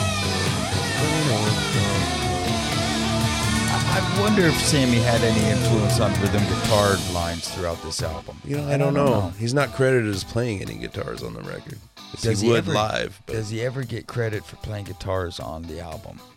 On any of the albums in the future? you know what? I don't know. I'm gonna, I'm gonna make sure since I already have this one pulled up. No, he is only credited as lead and backing vocalist. Huh. He played a guitar. It's uncredited. Oh God, Alex Van Halen. Electronic drums. Yeah. So that snare, either he's electronic drum. That's okay. So I'll give it up for that snare sound he's got going. Not a bad snare sound. Everything else is though. I mean, there's no. Yeah, there's all digital depth to it. There's no real actual recorded sound going on. It was on. cutting edge at the time, though. Yeah, and I think that attributes to this being a very mid-tone album, very mixed to radio album. Yeah, very. It was snowing when this album was recorded. Snowed for a whole decade straight. I mean, it was like It winter is coming. so much the producer couldn't get out of the room and thought he might have to burn the place to stay warm. Just for one, dude. The Night King was on his way. Oh, what? Oh, we're not done.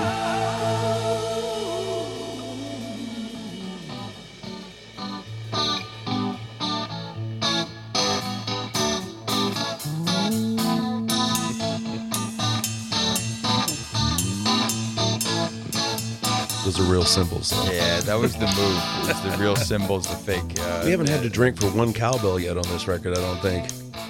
Is this the death of cowbell? back, man. He doesn't bust that cowbell out again. To I feel like maybe OU eight one two could have It's an old. have a few more drinks and see if you can say OU eight one two real quick. Oh yeah, oh you on there you are. you, you, you ain't one too. Oh. It's a more Oh. mature Alex on this album. yeah, it really is. so refined. Yeah, I love that song. That's another good one live. It's a great live song. Uh, All these songs work live. Honestly, I couldn't tell you one that was a bummer. Where you put like, oh, not this one. Yeah. Fuck. I mean, You know, interesting thing about this album, there's there's no uh, instrumental on here. That's right. There's nobody having. There's no Eddie solos. There's no uh, little guitars or uh, Spanish yeah, flies. interludes. Yeah, not, no real No Sunday afternoons in the park. Yep. Tuesdays with Morrie. There's none of it. I think Sammy was like, "Yeah, no, I'm not gonna do that." Shit. I mean, I came here to rock, so I want to rock every song. Possibly, possibly. But L- Love walks in. Now this is the one where Sammy really breaks it down, man. This is like his whole life story here with the aliens and the and everything. This is the one. This, re- This is is it? this What are is to autobiographical. Get out of here. And it's some honestly, I mean, it, it- So, best of both worlds is talking about obviously an exoplanet. right. That's what I'm getting. Oh, That's what you're okay. talking about, like traveling back and forth between. was go back to our ladyboy conversation from the last podcast, but the riveting series. best of both worlds. um, fuck, where we? Sorry, I shouldn't even. This is I uh, derailed the whole shit. no, no, this is Sammy. Uh, all right, so Sammy got taken up into an aircraft. No, no, no, no, no. no. Does he Please, have please, an please. abduction story? No, Is it? Where, they didn't abduct him. They flew up to like his house or whatever, his neighborhood. fucking threw him a shaka and They and did. kept flying. It was Keanu Reeves and the other guy, Alex he Winter. knew he was going to be blessed. Yeah, He might be embodied by an alien, though. that's Yeah, it. is. Like they He's downloaded. got to be an Illuminati. Did they had downloaded like all his brain? That Illumabot. and then they uploaded some shit into his like there was a little data swap Oh, that a went transfer. on yeah he got shit put in his brain and they took some of the shit out of his brain and then Alright. The aliens, no probes or anything like that it was all mental Where did you where where'd you hear this? Where you he that? told the story on like howard stern or something I, f- I Okay, think it was howard That what did you hear? that oh it's in his book too actually uh he talks about it it was like one night he was just when he was a kid you know he's at home and He he just visited? has this whole Visited or abducted? visited Hmm. and that, that, that He probably had so many contact ties with living, growing up in the, in the Bay Area. Well, I can't explain it any better than him, so I'll let him do it.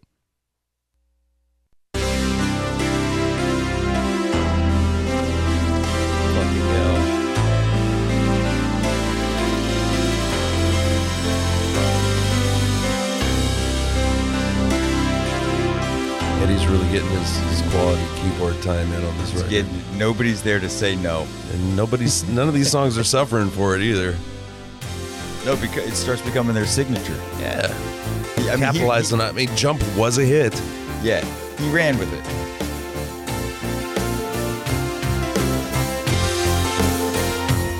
just being the.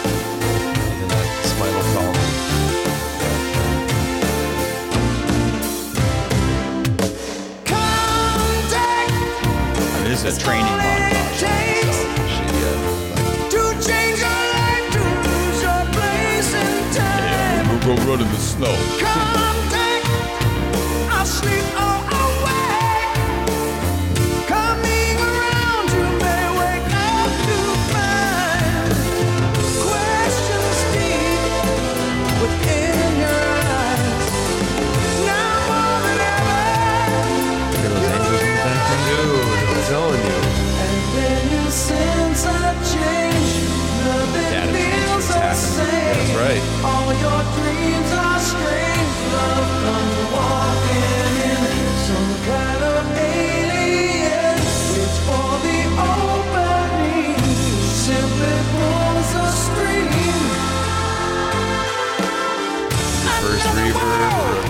Reverse background. Some other time. You know, Sammy's never was never gonna win like poetry awards, but this is some of his better work right here. Actually, he hasn't brought up a car or uh, uh, titties or anything yet so far, and that's we commend you.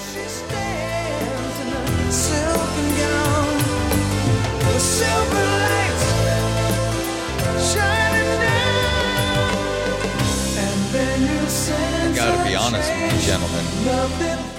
The last time I listened to this album was a few days ago, and it was, it was maybe it was last weekend. So, the my headphones on, cranking it, and and I was driving my little fast boat around the Duwamish Mm. River, just like You just making a music video and shit, doing high speed turns instead of just banking turns, You're ripping doing through Blue Angels water. and stuff. Yeah, I was like, You were this is- recreating it on I the was like, water. I'm gonna soak this whole fucking thing in and go high speeds, go running around.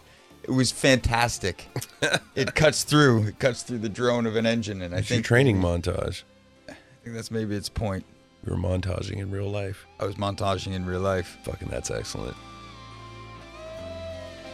Or It's almost like that end of Act Two, between Act Three. Like I gotta do this thing. This is the thing I need to do to finish the thing that I need to do. This here you're finding your resolve right here.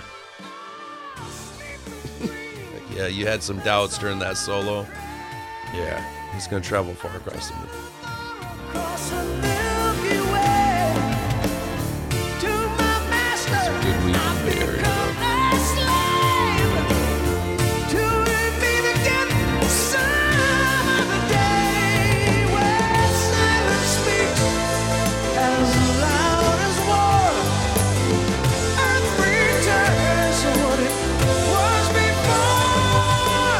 before. I mean, these are not your typical love song lyrics he's throwing down right here. Like, you're honestly like, what the fuck is he talking about? Really? Yeah, he didn't mention anybody's eyes. Right. You know, there was no, there was He no. wasn't looking at anyone's eyes.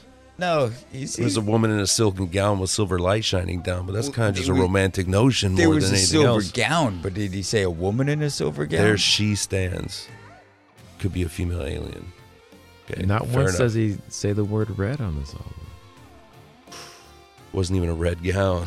it, would, prob- it probably was in the first take. They're like, No "Oh, red fucking- lipstick. Sammy, Right. can you fucking cool it with the red already? yeah, yeah, Yeah. Listen, No we- red cherries from the vine. Oh, just my kind. I really wish. I mean, we might have to have a side episode on some Sammy jams, Sam jams, Sam jams side podcast. Yeah, yeah. Yeah, welcome back to Sam jams.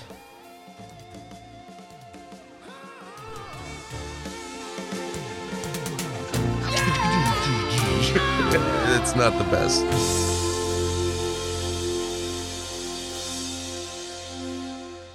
No, but he was probably moving product too.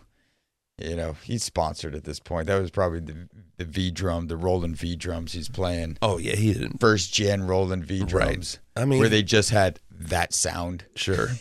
And he was trying something new. Hats off.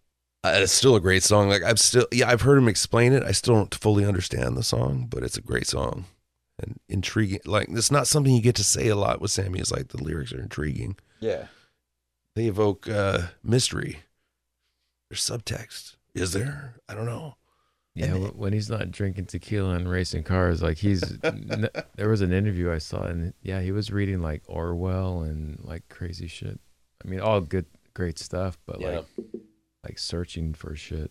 Yeah, you could burn one with Sammy on on the beachfront around one in the morning, watching a meteor storm and talk about some fucking space stuff.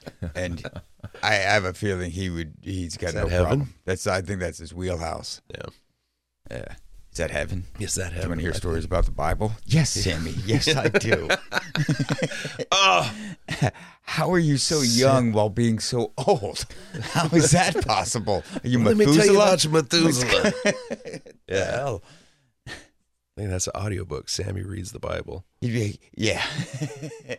and also, what I figured is if uh, you don't think that you're getting old, you never do get old. Really? Is it that simple? Still got the whitest For teeth in rock and roll. Still. yeah. God damn it. Another deep cut that was not a single. Or was this a single? Boy, I can't be talking out of school. This was indeed.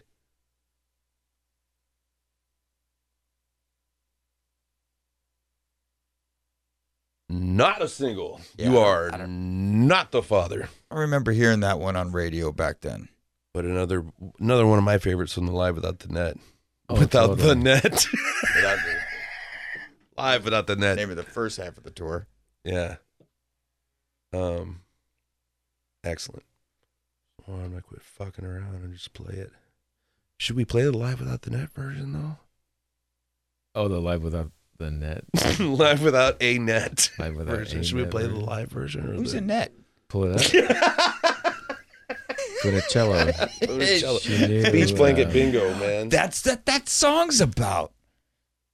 The net Botticello. Andrea Bott Andrea Andrea Andre Botticelli. Claudio's a cousin. man. she, she didn't change the tires, but she worked the headlights. Right.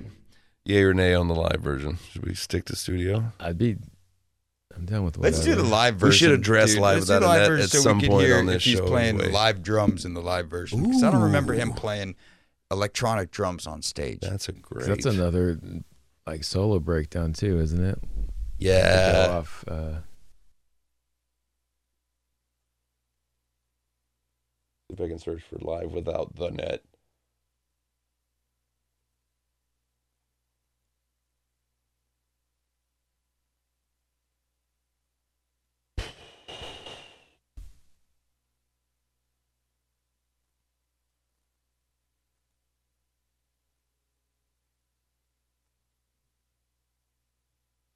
Fifty-one fifties.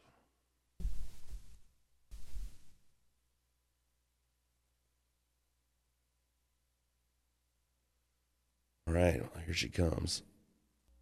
That.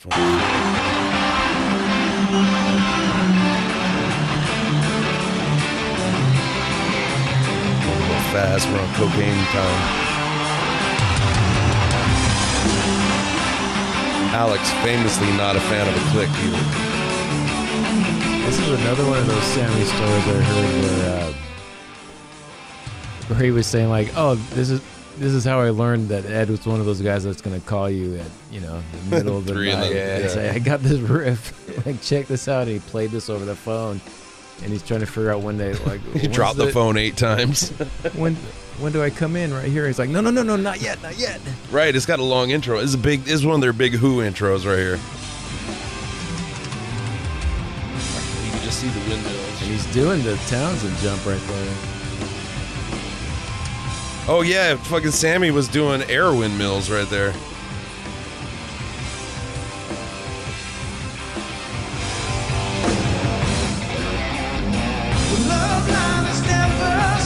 It's a stank groove too. It is. A lot of bandanas happening. No, that's some real toms, like deep toms, like those two foot deep And toms. the Superman came to Earth. and- five inches across and five feet deep. See, they're having fun playing together. Again, finally, together again for the first time. This is what that band feels like. It's early in the set because those Cavariccis look pretty dry.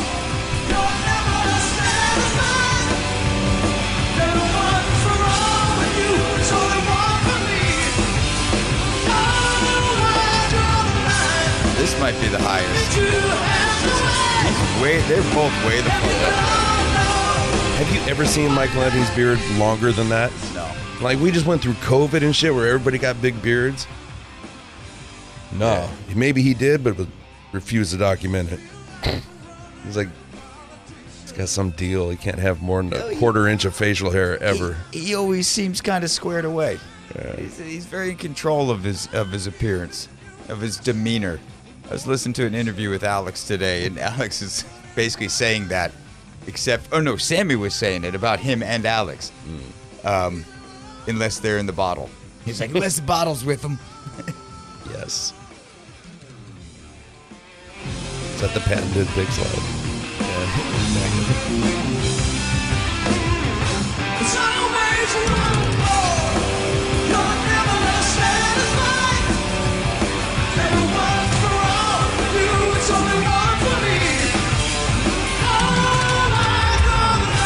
Okay, so he had some electro toms there too.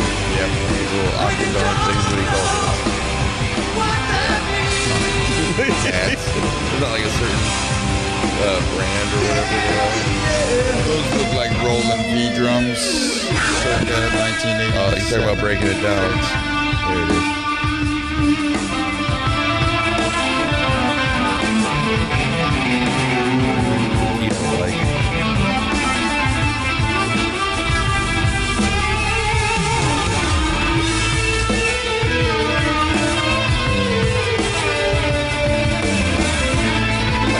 Back there.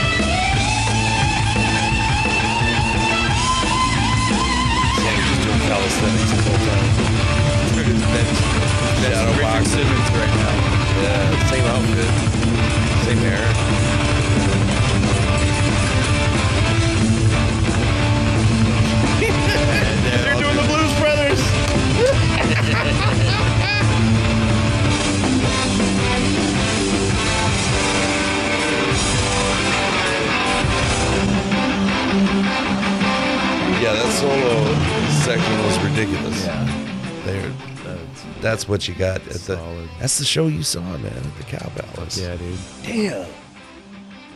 Nice work. Do people still do that at concerts where they just find like your mom's old bed sheet and like spend all night with a bunch of sharpies and paint and just make a huge banner that says "The King" with Eddie's face on it, or like You can't you can't bring banners into concerts anymore because you could choke someone with them. So yeah, I guess so. considered a weapon. A bra made it on stage. Let's sniff it. All right, goes around the neck. It's a good one. See, that's a bold move because you know that's sweaty, and you're sweaty. Yeah, And you know, he's not a germaphobe, obviously. The aliens, they, they let him know that was all bullshit, you know. Aliens He's- told him, "Listen, he you're- transcended that. You're gonna be rich as fuck. You're gonna be successful no matter what you do, and you'll never get sick." Sniff as many bras as you like, Samuel. We think in Earth years you're gonna live to about 128. Oh, he'll outlive us all. Yeah, you'll look old right around 120. Him and Keith Richards laughing at us all. Yeah.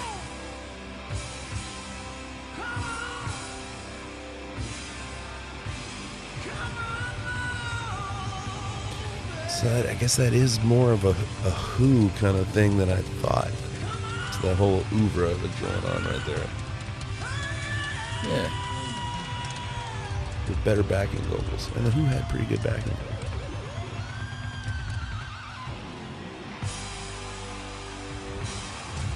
I have not watched that concert in a long time, and that just brings back all kinds of memories on VHS. Totally. VHS memories. Yeah. Fix the tracking. That's a pretty solid show. I forget about this, the, the look of this time.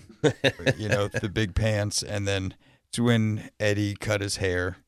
Michael is really starting to. I mean, that thing's gr- been growing for a while in but it's starting to flourish. Yeah, it's Like its time has come. He was he had it before it was cool. Mhm. The world ca- caught up to him. This was his moment. He Yeah. was all like at the forefront. Like yeah, he is like just sounding like an angel.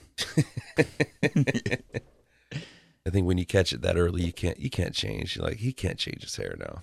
Yeah. No, it looks great. Yeah. Um, and you know, Alex is with the headbands. Strong headband. This is headband time. What are the what are the Wristbands, headbands. He looks like a Harlem Yeah. Globetrotter back there. Yeah. Meadowlark Lemon Van Halen back there, just beating him.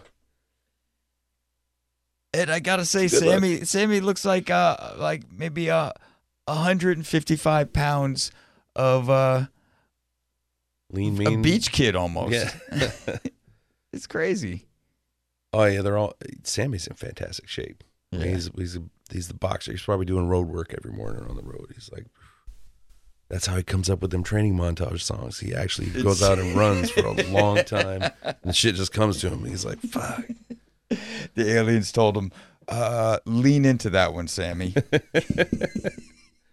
Smell money.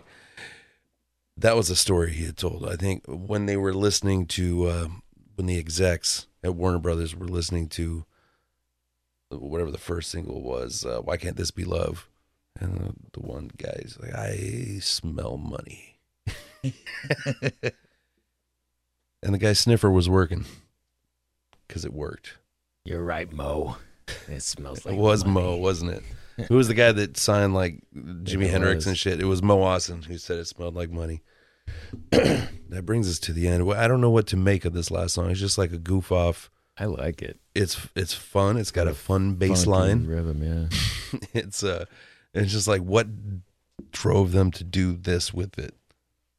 It's a nice way to end it, man. I guess so. I'm a fan of uh, talking over all the background vocals over the music. Yeah, we we make a whole show about it. Yeah. but this is what's going on on the inside. That's such a Michael Jackson sound. Like that's how like that's like how bad starts, isn't it? I don't know. I, I thought it was really gonna be different this time, and it is.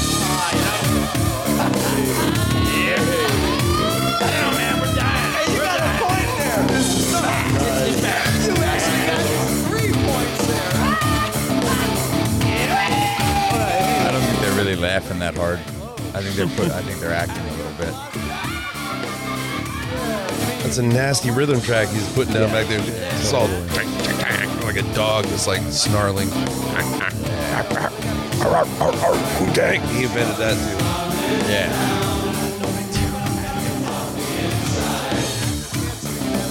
It is. It, is it a keyboard? I mean, how'd they get that that rumble? That, that's like the lowest we've heard any tone on this album. Real thick rumbling. It's not what It's you almost Stevie want to see, Wonder. it's how you Oh my god, it is superstition. That's one thing I learned from these guys. I must We're getting all meta here. I mean, look, this is where he, he kind of leaned over to the Dave side, and he didn't need to. Sure.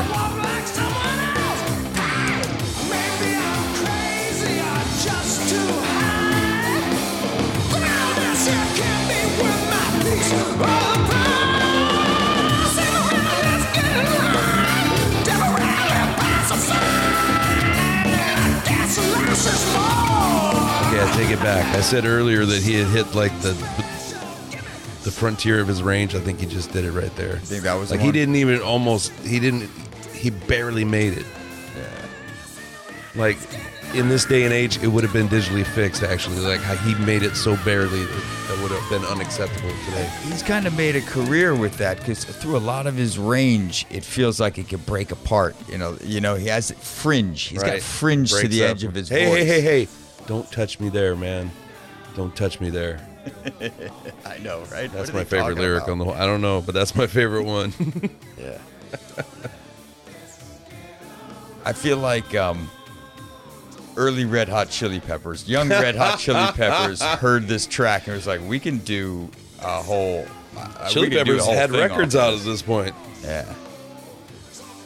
So Yeah, you telling crazy, me right? This is what they base Subway to Venus on. This is it's. I, It is a funky bass I line. can see some similarities. Yeah. It's just there'd be a lot more dicks in the lyrics. There'd be more penis Yeah. involved. Guess what?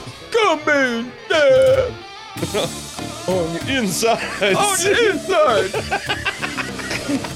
like it's right there, dude.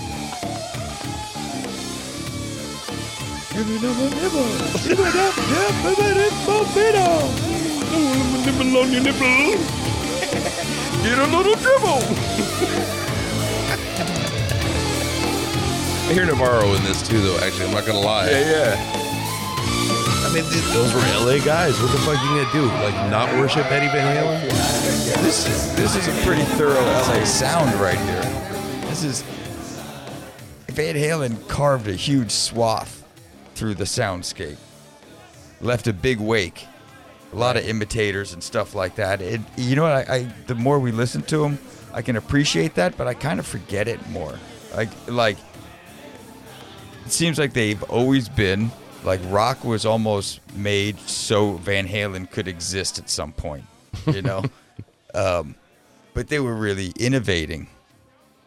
That's what I love about this song, though. It, it's it's it just it's so un, not what you'd expect from them, and if Right. they, ma- I mean, I'm sure they put a lot of time into the song, but they it just feels like they're fucking around. But it, Right.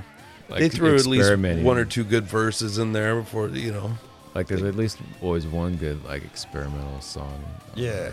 Right. In lieu of the instrumental. like Sunday afternoon. Yeah. You get the, the experimental. Oh, did we already call this out as being like sketches after 115 on Saturday Night Live? You put the weird shit at the end, right? We've mentioned that before. Yeah, yeah. You put the weird shit on late at night because Yep. anyone who's awake is either going to be not awake with their TV on and N- Nielsen doesn't know, or if they are awake, they're on drugs and they're going to love this. They're gonna love it. it's gonna hit with somebody. That's where it goes. So, I, mean, I got a, I got a couple questions here before maybe we rip through uh, what their their tour is, what, what, what's going on with their tour. But uh, we, aliens may be part of the the new conspiracy, new new ideas. But I want to know, I, I want to know where Jamie's at. Hmm. I think she did ditch out with Templeman. Yeah. Seemed like she's uh, She doesn't come back until uh, the Yankee Rose. You know what I mean? Right, That's her doesn't stripper name south of the border. right. When she dances down there, she's the Yankee Rose. That is a good dude. Good insight. Uh, we're not going to drop talking about whatever David Lee Roth does from this point on. Like, there's still a I- few We're Roth not going to mention records him to anymore. at least touch Just on. Stop it. Really? Well, he has I'd like love what, two more albums after. Yeah, I'll, I'd love to Oh, talk shit. about Dave. Two- Three or four, maybe. We With goes with skyscraper. Well, you know, eat 'em and smile, then skyscraper, Which is then 88. He puts out a record every Ditch year Digger. that Van Halen does. Seriously, for at least for the first two. Does he? Yeah, yeah. 88, OU 812 was Skyscraper, and OU, yeah. yeah. I'm going to say this on as comparison. I like uh, Eat 'em and Smile more than I like this album if I had to choose whose was better when it came out for the time. Hmm. And I'm going to say partially because of tone. I think the tone's lacking on this album. I don't think they have real real deep just production wise. It's like I said it sounds really good for the radio. I listened to it on my tape, you know, my Walkman that I remember specifically would be faster or slower depending on where you were in the tape because it didn't have enough torque to handle The a full tape. tape, yeah. Um, but I listened to, uh, a bunch to this album. I also was right on Eat 'em and Smile, and I think Eat 'em and Smile. I think Dave got out sooner, and these guys decided to let's let that. They even said it too, so I didn't come up with this, but let's let that air out for a little bit, and we'll come out behind. We there's no rush for us, you know. And they had a little bit more work to do, finding the singer, getting getting it, that thing together. But I, you know, listening to Eat 'em and Smile over the last couple weeks too, it's it feels like it, it's, it's, it's got richer tones, live instrumentation, and I also think it's Dave on his own at his best. I'm not a huge fan of Skyscraper and anything that comes out. I feel like he had this really nice capture the moment. I don't think he was wrong to leave the band. Uh, and, uh, you know, that's just his career path at that point.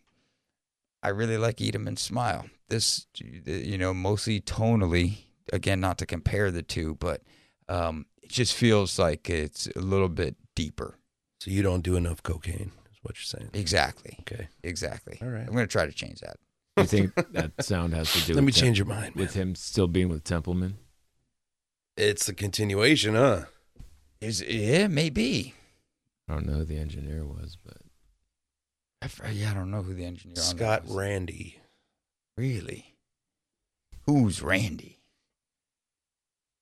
Um, it sounds it's a good album. Plus, he has a, he's got you know good artists on there too. Good good musicians backing them. Like, Goddamn. Billy Sheehan, piece of shit.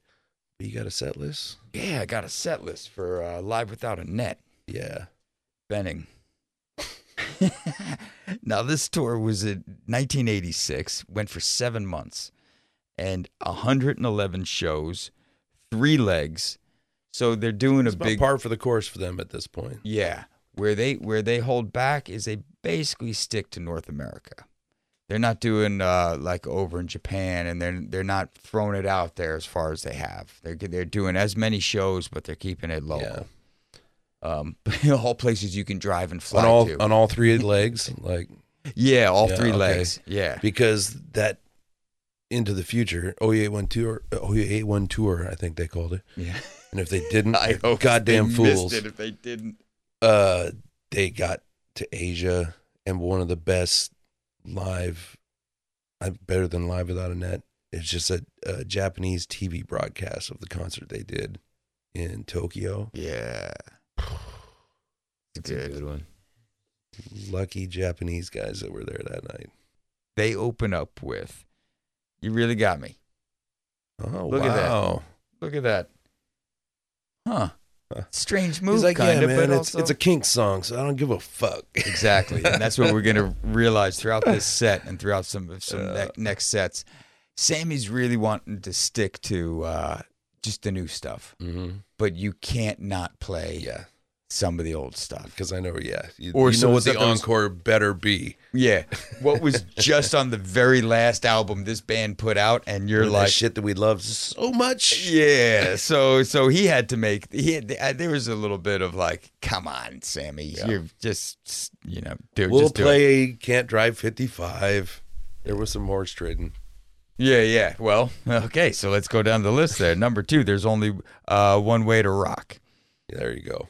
Sammy Jam. Sam Jam. Exactly. It up. One there's there's a Kinks, there's a Sam Jam, and uh, then we go Summer Night, something new. Uh, then we get Get Up. Hmm. We got what comes after a few songs, drum solo. Uh, let's get let's get the uh, joints working. Now they would they would put Dreams in there next, but not until May sixteenth. So uh, they they wanted they kind of, I guess, were Had to get that fleshing one it out. They did a they did a few with this set list. They did a few switch arounds where um, uh, they decided to cut Jump after May 16th. Wow. So we're gonna put Dreams in. We're gonna get Jump out. Wow. Because Jump made it onto the Live Without a Net, didn't it? No. Or was it just You Really Got Me? Fuck. Wow. Yeah. Wow. They kicked out Jump. They kicked out brought Jump. in Dreams. And there's so there's a lot of conversations going on with this. There's there's there's people behind the scenes that are helping uh, them play some more dreams. Okay, 5150 comes out. Then we got ba- uh, then we got bass solo Yeah. Panama. Hit him with Panama. Right. Got to do Panama. Everybody feeling good. Sammy, do you like how this is going? We're doing all right. That's do a right. He had Panama. to make his own little rap for the middle of that song. Yeah. You should you like you up for it? You got this? You got this, buddy. Yeah. Um, then best of both worlds. Love walks in. We got number 18. We got 18 songs so far that were in this thing. And uh what is it? Uh good enough. Yep. Then oh no, that was uh whatever 11. Uh guitar solo hits. Obviously, killing it. After that, let's give one for Sammy again. I can't drive 55. Yeah. Ain't Has talk. to. Yeah, has to. Ain't talking about love. Coming up next. Okay. Why can't this be love? Oh, Okay. well. no reason. and then Jump came after that, and that until May 16th. And then they close with Rock and Roll by Led Zeppelin. And they hit they hit the road pretty quick then. If they knocked that album out in like four months or three months, Yeah, three then they months went- recording it. they went on the road right after, right? They did. Typical breakneck speed. Do you know how much time they saved not having to mic Alex's drums? Like, that was a month right there. Just plug him in. you just plug them in and let's just do that track again. Yep, no problem. Got it. 100%. Oh, it was Warner's uh, fastest million selling record in in their his- in How long did it Warner's take to get to history. platinum? A week. Okay. Success, Yeah. everybody. Everybody wanted to know, and then the word Oh. got out that it's pretty good. It's completely successful. The four of us are working so great on stage. That's successful. It's all successful. And and you know whatever you're measuring against or whatever your word for success is, your your your meaning of it. All right, all right. Say you win. Billy's gonna shut up.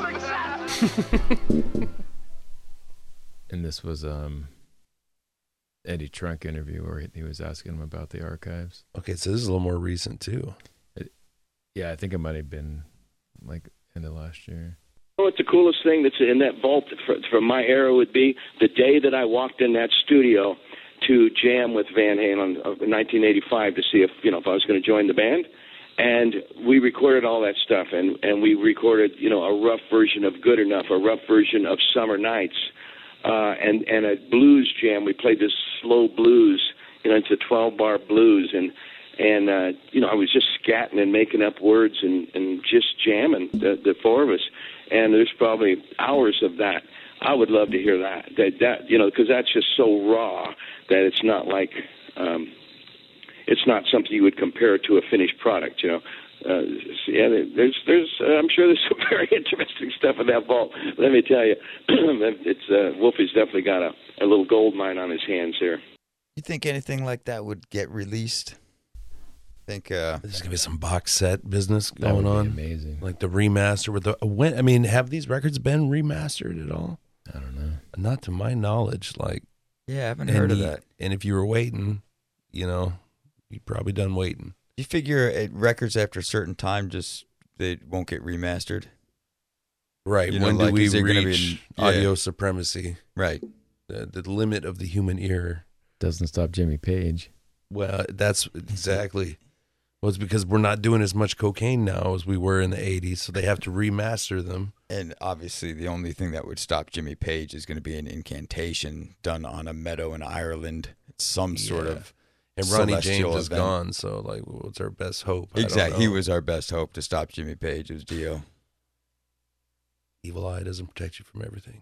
Oh, just have to wait till the chosen one is born. Oh. It doesn't seem like anything's going to stop this band. Despite Not for a uh, while. some naysayers, there's going to be a, a, a split in some of the fan base. There's, This, oh man, gonna- this was like Star Wars fans before Star Wars fans. yeah. there was real beef There's real beef over Hatfields this. and McCoys. Real beef. Um, but uh, that's not what the numbers say. That's not what we're gonna find out. Yeah. And if you know, and I really One like, week platinum. Yeah, yeah. Proofs in the pudding, Ted. Yeah. See what we did without you, Ted? Don's still here. He's pissed, but he's still here. like literally, he's pissed himself because he's still here in that room, locked in, talking to his shadow, grinding his teeth. Damn, that was that was a exciting era as we kick off into another exciting era. Yeah. Like the good times are gonna roll for at least another couple albums before shit goes the way it always seems to go. We can't say much more about it. It's a great debut. It's right. It's almost like right season two reintroduced, reimagined, like the Wiz. Great debut from the Flying Dutchman and the Sonic Mullet and the be- Beach Bum himself. Future tequila entrepreneur. If that's not a recipe for success, I don't know what is. It's all success. Well, that's the thick white Duke, El Pagano, and Sacred G saying happy trails. My best friend, Eddie Van Halen.